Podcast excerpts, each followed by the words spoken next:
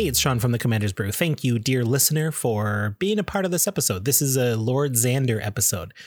For the deck tech, I'm going to talk about Lord Xander, and I have some thoughts on that. I think it's an interesting commander, to say the least. But before I do, I do want to thank you for listening. Truly appreciate it. Could not do this show without listeners. I mean, I guess I could, but there wouldn't be much of a point. And of course, to everyone who goes and supports via patreon.com slash commandersbrew, that is hands down the best way to support the show, and I can't thank you enough. Also, use our TCG player link if you're buying cards anyway. And if you're a Canadian listener, we've got money off your magic singles. Let's hear an ad from the Wizards Tower. We're proud Canadian podcasters, and we're proud to be sponsored by one of Canada's premier card stores, the Wizards Tower, wizardtower.com. Our Canadian listeners get an exclusive coupon code BREWNEO to get 5% off any order of singles shipped to you for free as long as you've ordered $20 or more in singles. And you can check out our deck list for this week's episode and other episodes we've done on their content site, mtgcanada.com. Remember raves? Look at the size of these pants.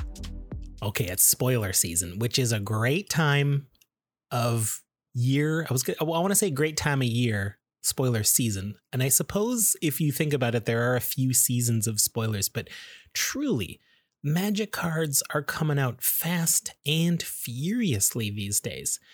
I know that there's a Commander Legends, another Commander Legends set out on the horizon. So, you know, the theme of this show is to try to find kind of offbeat deck ideas for commanders that are pretty new maybe an idea pops up for an older commander. That's also something what we'll do here. But sometimes I'm like, oh, new Capenna's out. Cool. Ooh, I love that it's a wedge set or a shard set. It's got th- triple colors. You know, commanders are great when there's more than one color, and a three color commander really is the sweet spot. I really love a three color commander. I think we can all agree that it gives you a broad range of available tools and cards while still giving you the flexibility you want to kind of do whatever you want to do. The card pool selection is, I mean, it's huge. And I mean, that's kind of what got me into this conversation. Cards are coming out all the time. So the card pool, in my head, what is it, like 20,000 cards? But like, did a, a thousand new cards come out last year? I don't know. I should look up that statistic. Give me a sec. Okay, very disappointing search results here. Uh, I could do the math by thinking of all the sets that came out and I can look up all the number of cards in each set. I guess I could filter that by reprints. That would be a significant amount of legwork I'm not willing to do, but the the Google search for how many magic cards came out in 2021 it's like, oh, well, they come out with four new sets a year and standard rotation happens here. So that's how many. No, no, no.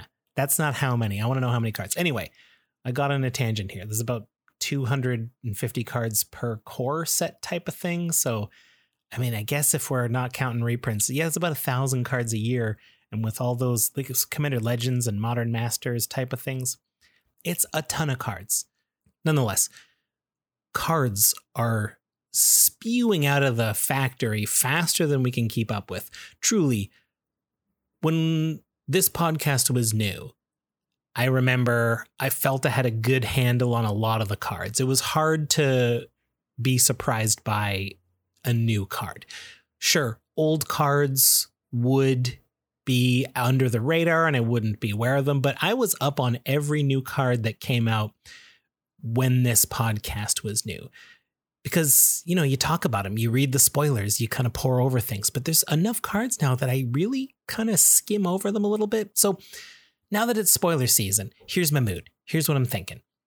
It's a three color set, which is very exciting for a Commander. And I'm looking for the new legendaries. I want to see the cool stuff that they can do. I'm hoping to see ones that bring us new strategies or at least can be brewed in new ways. And you know, the Commander's Brew way is to look to brew them in offbeat ways. So I hope to bring you a bunch of those. But I'm also really excited about those cheap little cards that already do something. Like, I'm always interested in cantrips. Uh, I like collecting cantrips. Are, is there another one red or one blue card that draws you a card and doesn't matter what it does? Like, I like more of those. Give me another two mana counterspell variant. Give me like another little creature that can sacrifice something. I don't know. I just love looking for the utility things. So I suppose what this conversation is turning into is a little bit of a preview for the set review, which I think will come out soon. This is obviously a new Capenna themed episode because it's about Lord Xander, but the set review, I mean, just is a matter of when all the cards get revealed. I don't like to do a set review too far in advance, and I would hate to do one if all the cards weren't revealed. And then how do you fold in the commander deck version? Anyway, this conversation is becoming a bit of a behind the scenes thing here. So it's the most exciting time of the year, which happens six or seven times a year these days, but it's spoiler season, and I can't wait to bring you some new commanders and some new angles on them. And first up, Lord Xander. Ooh, Lord Xander. Okay, there is a ton of buzz around Lord Xander. Just in case you haven't heard, let me read you the stats. Lord Xander the Collector. I believe the picture would want you to know he collects art, but we don't know what he collects. It could be the stickers that come off of bananas. We don't know. Nonetheless, for seven mana, four blue, black, red Grixis, you get a 6 6 legendary vampire demon noble. First of all, 6 6, not even 7. Can't do a three hit kill. But I don't think you'd want to. Here's why no actual keywords, but you get three triggered abilities one when he enters the battlefield, one when he attacks, and one when he dies. When he enters, target player discards half their hand rounded down. That's pretty brutal just for casting and resolving them. You do get to play some politics, so maybe you can convince the blue player not to counter it because you promised to hit someone else. But I don't know if you can get away with that because also, whenever Lord Xander attacks, target player mills half their library rounded down. Again, sometimes that's an advantage for some players. I might want my cards milled, and you're not going to kill me by milling half my library. You have to mill all of my cards. And there's things that double mill, so that could be a thing we could work towards. But I think the third ability is the most brutal, and that's the reason you want to keep Lord Xander off the battlefield if you're the opponent. When he dies, target opponent sacrifices half their non land permanents, rounded down, of course. That's a lot. So, with Lord Xander on the battlefield, well, you just can't let him get to the battlefield. I think, okay, here's what I've heard so far it's spoiler season. I don't know where Lord Xander will lie. But it people are either saying he's too busted for casual, too mean, jerk card for jerks kind of thing. And there's also people saying, I don't know, seven mana, don't care. I'm gonna have one counter spell, I'll counter him once, and he'll be too expensive to ever cast again. Problem solved. And the other way to solve the problem is just to ensure that the whole table arch enemies you so that, you know, exterminating the player is a great way to not have to deal with their commander anymore. I think these are all possibilities, obviously. That's the full spectrum there. But so, what are we going to do with this? I mean, obviously, I think we're not going to do the obvious thing. It's not what we do here. The obvious thing would be to put in some haste enablers, maybe a Swiftfoot Boots, maybe you put in a sack outlet of Viscera Seer, something like that.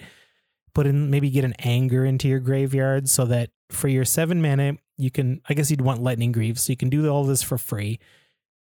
He hits the battlefield, already has haste. Swing the greaves on, you get a little bit of protection. That well, that's another way to get haste as well. I wasn't thinking about that.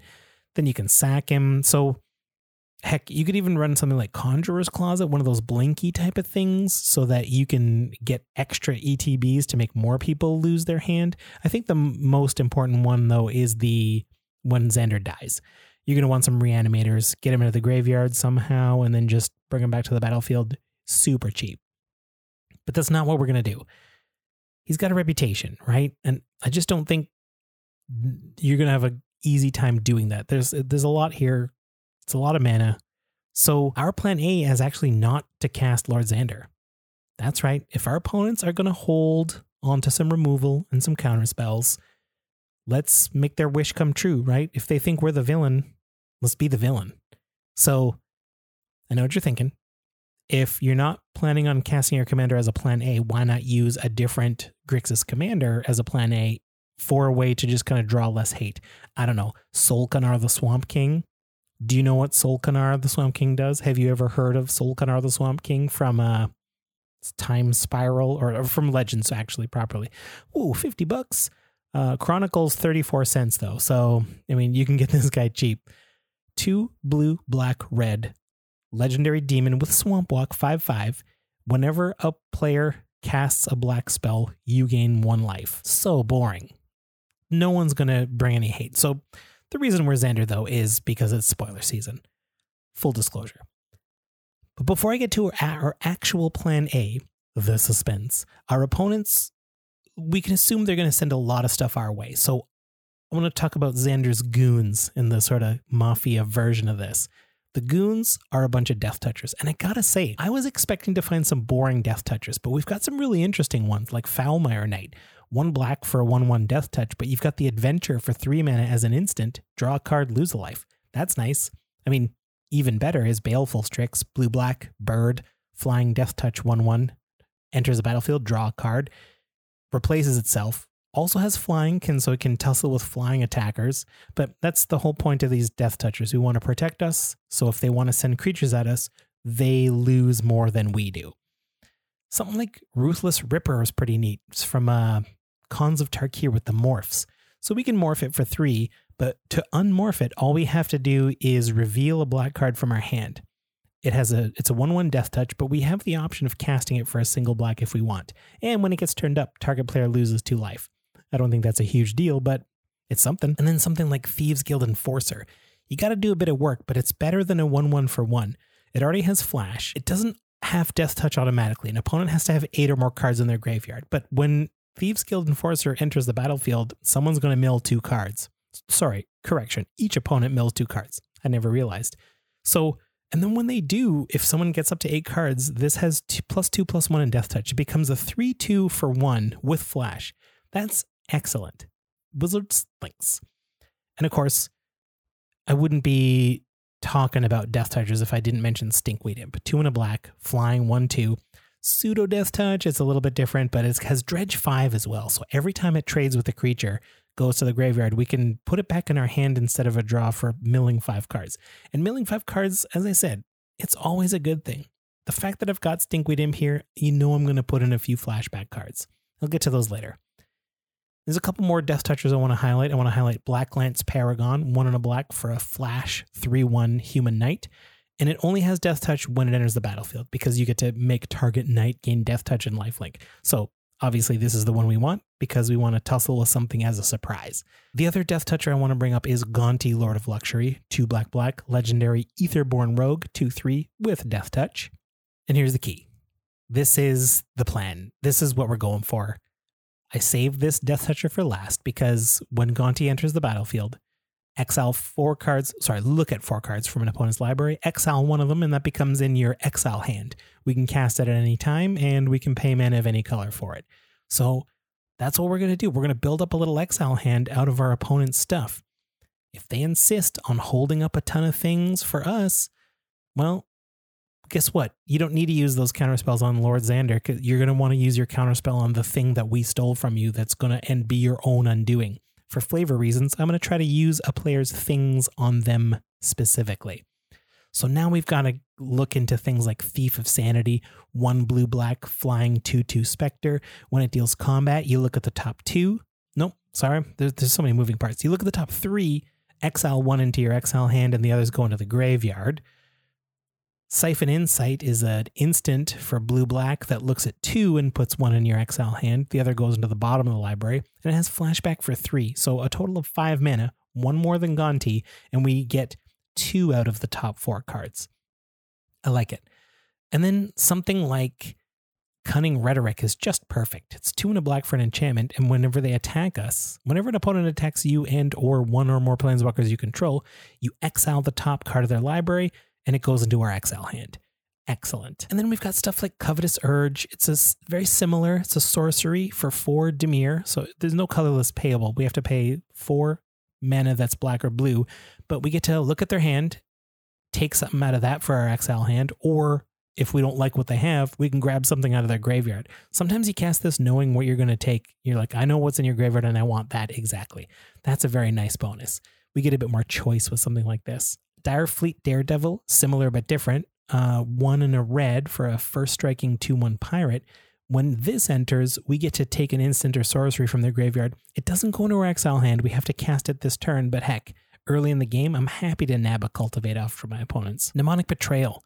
This is an exciting one. One blue black sorcery. Exile all of our opponents' graveyards, and that that all of the cards that we've exiled becomes our exile hand.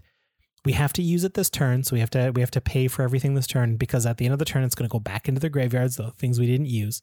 But you'll know right away. I mean, there are decks out there that have a bunch of combo pieces, a bunch of artifacts that make other artifacts cheaper. If you hit the right artifact deck with this, you might be able to steal a couple things to make artifacts cheaper and just go off and cast all their artifacts. Heck, I would love to do that. I would love to do cast everything out of my opponent's graveyard with one of these. Amazing.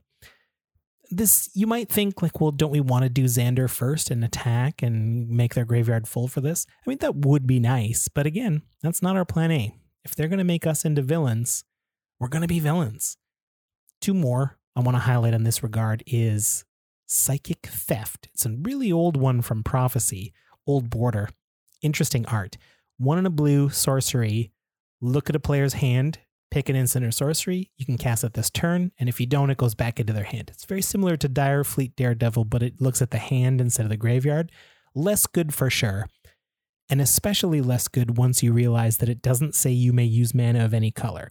You have to be able to make the mana that it wants. And similarly, Praetor's Grasp, one black black sorcery. It's from a new Phyrexia. Basically, go through an opponent's deck, pick a card, it goes into your exile hand. Again, you don't get to pay mana of any color. You start you have to keep track of like these ones I can cast with mana of any color, and these ones I can only cast with whatever mana is on there. I should say Praetor's Grasp reads play. So we can take lands from there if for some reason there's a super juicy land or a utility land that really, really want, something like that. But we're to need ways to cast these things. I'm not going to bend over backwards to make my deck so I can use these two cards, but it doesn't hurt to throw in a Fellwar Stone. That's a, that two mana artifact that taps for a color of your opponent's mana. I mean, if we're stealing from our opponent's deck, of course they're going to have the mana to cast it. So Fellwar Stone will always work for that stuff. And I'm running something like Trove of Temptation. It's that four mana enchantment that says a player has to attack you with at least one creature every turn. If we're Lord Xander, and they're going to make us arch enemy anyway, this isn't really a drawback. It's just what's happening. And plus, if we've got enough death touchers, that could be pretty good. We've put them in an awkward position where they're like, what am I willing to trade? And then it's up to us whether or not we take the trade or we just take a few damage if they don't send something big enough. I like it. And getting a free treasure every turn really helps casting those things or ramping us if we want. And of course, I saved the best Death Toucher for last Prosper Tomebound, two black red, legendary Tiefling Warlock with Death Touch, 1 4. At the beginning of your end step, exile the top card of your library, and until your next turn, you can play that card. And whenever you play a card from exile, create a treasure token. Not only are the cards Prosper's exiling good for these treasure tokens, but every time we cast something that we've stolen from our opponents, it lives in exile in our quote unquote exile hand. So we could stop there we could say this is the deck. Throw in a bunch of draw, throw in a bunch of ramp, throw in a bunch of removal, some counter spells, and you got yourself a deck. No problem. But we're not going to stop there. We're going to keep going. So I've already illuminated that we're putting a few things into the graveyard with Stinkweed Imp. So, if, and a lot of our creatures are the ways we're going to get extra value, like stealing things, Dire Fleet Daredevils, your Thieves of Sanities, etc. Heck, if they deal with Prosper, I'm going to want Prosper back. So a great way to get him back is something like Stitch Together it's black black for a sorcery, and if we're filling our graveyard, we will hit threshold where it goes straight to the battlefield. If we have seven or more cards in the graveyard, if it's super early, we probably won't need to cast it. But if our graveyard is thin, we'll only return it to our hand. I mean, I say only, but that's still pretty good. We've also got Crawl from the Cellar, which is a nice. I like a reanimate spell that has flashback because when you're doing a lot of self mill, Sometimes the reanimate cards end up in the graveyard, so I do want them to have flashback. This one flashes back for four, but it only goes to your hand. It's not a reanimator spell. I should have been more clear on that. I like this in this deck more than that other one where you have to sacrifice three creatures for flashback. I forget what it's called. Not going to look it up either. Too lazy. But I don't know if we'll have three creatures lying around that we're willing to sack that often. And then, you know, other ways to get the graveyard full are things like Unexpected Windfall. It's two red, red instant, discard a card, draw two cards, and create two treasure tokens. Net cost of two. I like that. Frantic Search is that classic two and a blue draw two, discard two, untap three lands, net mana value of zero. That's pretty good. And then Faithless Looting is just one of the classics. Single red for a sorcery, draw two, discard two, and it flashes back for two and a red. Same deal. I like it. Our graveyard's getting a little bit full. We're stealing our opponent's thing. And I told you that was plan A is not to cast Prosper. This is, or sorry, not to cast Lord Xander. This is plan A. But what is plan B? When will we cast Lord Xander? Well, it just depends. I think I'm going to leave it for the right moment, but imagine maybe you've hit some opponent's decks and you've put a heroic intervention in your exile hand. One in a green, permanent skin and hexproof and indestructible. Maybe you got a Boros Charm in there, which one of the modes is giving everything indestructible. Heck, maybe you got a Teferi's Protection in your exile hand and you're just waiting to cast it. This is when I want to cast Lord Xander you know, maybe our opponent's been holding a wash away in their hand the whole game, planning on using it on Lord Xander. It's that that's that instant from uh what was it from? Is it from Innistrad, Crimson Vow? It's the one that has cleave, but if you target a spell that wasn't cast from its owner's hand, aka every commander, it only costs a single blue, but it becomes cancel for any other spell if you want. It's a very flexible card. But imagine they try to hit you with Wash Away and you're like, no problem. You know this negate that's also in your deck, counter target non creature spell? I'm going to negate your wash away with it. What a feeling. How great will it feel to counter your opponent's counterspell with one of their own counterspells? That's when I want to cast Lord Xander. I want to make them feel it, right? If they're going to make us into the villain, we will be the villain, no problem. I want to take a second and talk about some other neat moves for the deck. Blight Herders looks pretty good here. It's a five mana Eldrazi processor, 4 5. And when you cast it, you may put two cards your opponents own from exile into their graveyard. And if you do, put three 1 1 Eldrazi Scion creature tokens onto the battlefield. They can sack for a colorless mana. So that's pretty good. I mean, there's very much there's a real possibility that we'll end up in a situation where we can't exile like we we just can't hit something great we want to cast. Maybe we have to hit a land with Thief of Sanity because we only hit three lands. I don't know. It happens. So here's a nice way to just get rid of those cards and get a bunch of extra mana. I don't mind that. Even something like Dream Devourer, although it doesn't work on the cards in our exile hand, it's just a nice way to save mana for the future. One on a black for a Demon Cleric, 0 3, but each non land card in your hand without foretell has foretell. And then when you've foretold it, that is to say, paid to and put it into your a different exile hand of yours, uh, you can cast it for two less than what's printed on the card. Pretty good. And then Lord uh, Dream Devourer gets pumped up every time you do that. I like that. Another general way to protect the team is disrupt decorum. Give everybody goad for two red red. Uh, similarly, Kardur Doomscourge is also for four mana. Gives the whole table goading. I mean, it's not worded as goad, but it's goad. And whenever an attacking creature dies, each opponent loses a life and you gain a life. What I like about Kardur is that he goes great with something like Chainer Nightmare Adept. Two black red, legendary human minion, 3 2. You can discard a card to cast a creature from your creature spell from your graveyard this turn. Activate only once this turn. That means we can we, we can discard we could discard Kardur and cast him from the graveyard or discard another card to get Kardur out. The other thing about this card, about Chainer, is that whenever a non token creature enters the battlefield, if it wasn't from your hand, it gains haste until your next turn. That means Lord Xander has haste if we want to do that, or our Thief of Sanity that we reanimate has haste, or any of the creatures from our opponent's decks that are in our exile hand are also going to enter the battlefield with haste. Excellent card in this deck. I love it. And since we're looking at a full yard, heck, Mausoleum Secrets. One on a black for an instant. It's got undergrowth. Search your library for a black card with converted mana, sorry, mana value less than or equal to the number of creature cards in your graveyard. Tutor up something. I don't know. Am I going to tutor up a Kardur, a chainer? That's pretty good. Tutor up a, a thief of sanity. Most of the stuff we care about is a black card, so this is good. Dig through time, just a classic. It's got Delve, six blue blue, but really blue blue. Look at the top seven cards, two go in your hand and the rest on the bottom. That is an excellent way to get to the pieces we need to make this go. Really neat moves, right?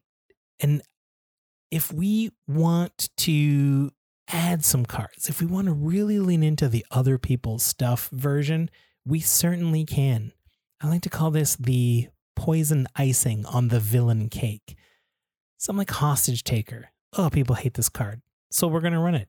Two blue black, human pirate 2 3. When it enters, you exile an artifact or a creature, and then you can cast it as long as Hostage Taker doesn't leave before you get a chance to cast it. It's yours. Stolen strategy. It's getting pricey. This is up to 12 bucks. I'm curious, how much is Hostage Taker? 50 cents. It's too good. It's worth more than 50 cents. Um, stolen strategy, it's four and a red for an enchantment. At the beginning of your upkeep, you exile one from each opponent's library, and until the end of turn, you can cast non land cards. Great. Further our exile hand. It only lasts this turn, but I mean, this is great. This is also a great use for Blight Herder if for some reason you don't like what's in there. Etali Primal Storm. Four red red, Elder Dinosaur 6 6. When it attacks, exile the top card of each player's library cast any of them without paying their mana cost. Heck, that's even better. This is something I want to get back with Chainer for sure. And then, you know, let's go with the classics. Heck, I've got Etali in my deck. I, I don't mind casting this enchantment, but I would be really fine if Etali hit my Mind's Dilation. Five blue blue enchantment when an opponent casts their first spell each turn, exile the top card of the library, and if it's a non land, you may cast it without paying its mana cost. Woof. Excellent card. It's up to 10 bucks though. I mean, it's powerful, so it doesn't surprise me. Let's keep going. Let's add Gisa Glorious Resurrector, 2 black black for a human wizard 4 4. If a creature an opponent controls would die, exile it instead. This is salty text. This is a line of text that just hoses certain decks altogether, and I really caution using stuff like this. But if we're going to be the villain deck, I'm going to bring it to your attention. At the beginning of your upkeep, put all creature cards exiled with Gisa onto the battlefield under your control and they gain decayed. So if you attack with them, they're going to get sacrificed at the end of the turn and they can't block, but we get them for free if they die.